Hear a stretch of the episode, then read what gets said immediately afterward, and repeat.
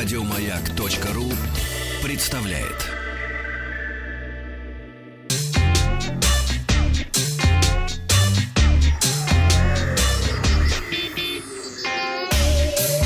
Страна транзистория.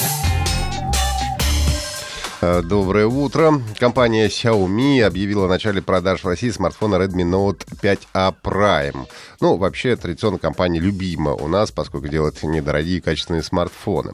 А это тоже недорогой, но неплохо сбалансированный аппарат. Как отмечает производитель, это первая модель с фронтальной вспышкой. Забегая вперед, надо отметить, что фронтальная камера получила даже больше мегапикселей, чем основная.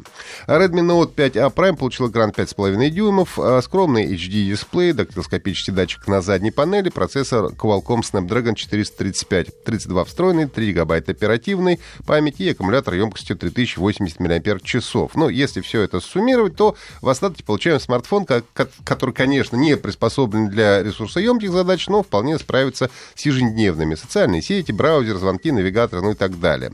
Ну и несколько отличительных особенностей. Кроме фронтальной вспышки, смартфон имеет основную камеру на 13 и фронтальную на 16 мегапикселей, что лишний раз указывает на то, что Redmi Note 5A Prime ориентирован на людей, которые любят делать селфи. Еще одной особенностью телефона стала полноценная поддержка двух сим-карт. Ну, если помните, обычно слот гибридный, то есть либо ставишь вторую сим-карту, либо ставишь карточку microSD. Здесь все по-другому. Здесь можно поставить две симки и еще отдельно карточку microSD до 128 гигабайт. Ну, также имеется инфракрасный порт для управления бытовой техника. Redmi Note 5A Prime уже поступил в продажу по цене 11 990, впоследствии цена возрастет до 13 990. У пользователей Яндекс.Карт появилась возможность заказывать еду без необходимости звонить по телефону. Теперь заказать еду можно прямо из приложения. Сначала на карте нужно найти ресторан, из которого вы хотите заказать еду. После этого перейти на сайт партнера и выбрать одну из двух служб доставки. На сегодняшний день это Delivery Club и Food Fox, которые работают более чем с пятью тысячами ресторанов в России. А также появилась функция бронирования столика в ресторане, записи в автосервис или к парикмахеру, что нам с Павликом особенно актуально. Да. Для записи доступно 53 тысячи автосервисов, более 2,5 тысяч салонов красоты и около 8 тысяч ресторанов. Бронирование услуг и заказ еды работают и в мобильном приложении, и в Яндекс.Картах для компьютеров. Ну и для того, чтобы воспользоваться новыми функциями, нужно просто обновить приложение Яндекс.Карт для iOS и Android. А, в сервисе райдшеринга Бипкар появился безналичный расчет за поездки. На сегодняшний день это единственный подобный сервис в России, предоставляющий такую возможность. Ну, давайте разберемся, что такое райдшеринг, если вы этого не знаете. А, попросту это совместные поездки на автомобиле, во время которых участники делят расходы между собой. Например, мне нужно в Ярославль, но мне скучно ехать одному. А Павлику нужно тоже в Ярославль, но ехать, например, не на чем. И тут наши интересы с ним объединяются. И вот получается такой райд-шеринг. А Випкар утверждает, что возможность оплачивать поездки карты особенно важны для междугородних поездок, в которых не всегда можно найти банкомат для снятия наличных. С одной стороны, это удобно пассажирам, не нужно искать банкоматы или путешествовать с большим количеством наличных, а с другой водитель будет уверен, что сумма поступит к нему на карту. Для тех, кто оплачивает поездку, с помощью карты водители могут устанавливать специальные скидки. Ну и для того, чтобы воспользоваться услугой «Безопасный платеж», нужно, чтобы у водителя, у пассажира карта была привязана к учетной записи в приложении.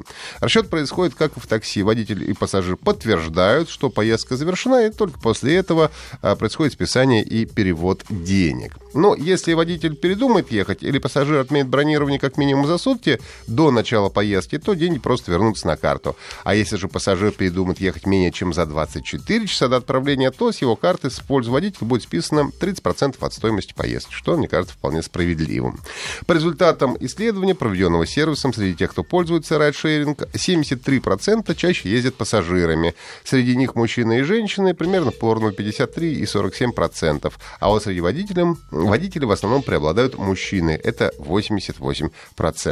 Приложение Bipcar для iOS и Android доступно для бесплатной загрузки в App Store и Google Play.